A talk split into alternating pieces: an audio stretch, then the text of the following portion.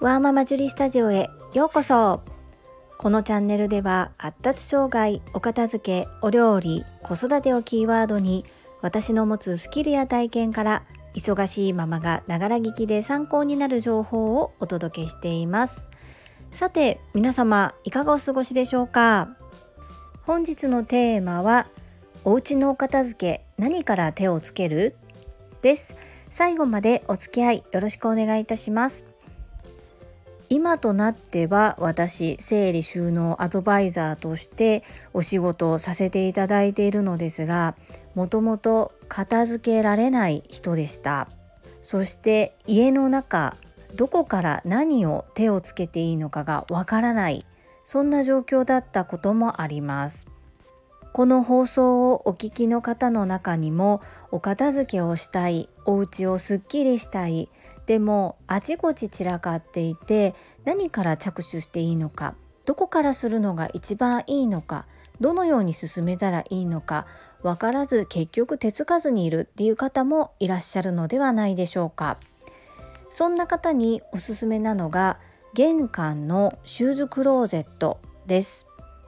ここもまずお片付けの鉄則で一旦すべて全部出してみてください。1日に全て全部出すのは難しいという方は1つの棚2つの棚3つの棚というように部分的でも大丈夫です。その出した靴の中で1年以上履いてない靴があれば一旦のける。のけるというのは捨ててくださいということではありませんので一旦のけるだけで大丈夫です。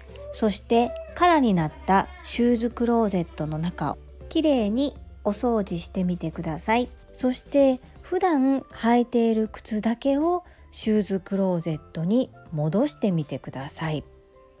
どうですか？本当に全ての靴履いていますか？私にはありました。このサンダル高かったから。足が痛いんだけれどもすごく高かったから。とか。かかとが潰れてしまって履けない。修理すれば履けるんだけど修理に出すのがめんどくさいなとか〇〇さんにいただいたもしくは〇〇さんのお下がりの超高級ブランドの靴。〇〇さんは足に合わないと言ってくださりました。私も履いてみたけど足に合いません。でも〇〇さんからせっかくもらったしそしてこれは超高級ブランド。などいろんな理由でただ置いているだけで履いてない靴はないでしょうか。今一度一旦よく見直してみて履けるか履けないかもったいないかもったいなくないかではなく今履いているか履いていないのか。それで判断して分けてみてください。この時例外として置いておいてもいい靴は観光総裁で使う靴です。そしてなかなか手放せないもののうちこういったものもあります。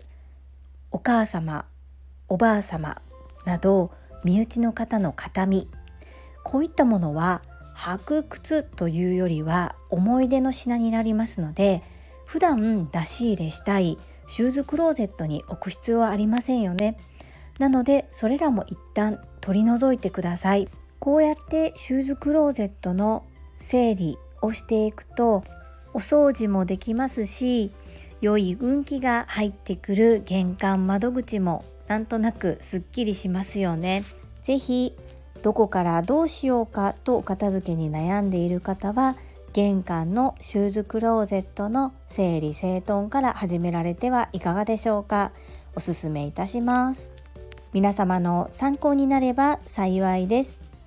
本日も最後までお聴きくださりありがとうございました。皆様の貴重な時間をいただいてご視聴いただけること本当に感謝しております。ありがとうございます。ママの笑顔サポータージュリでした。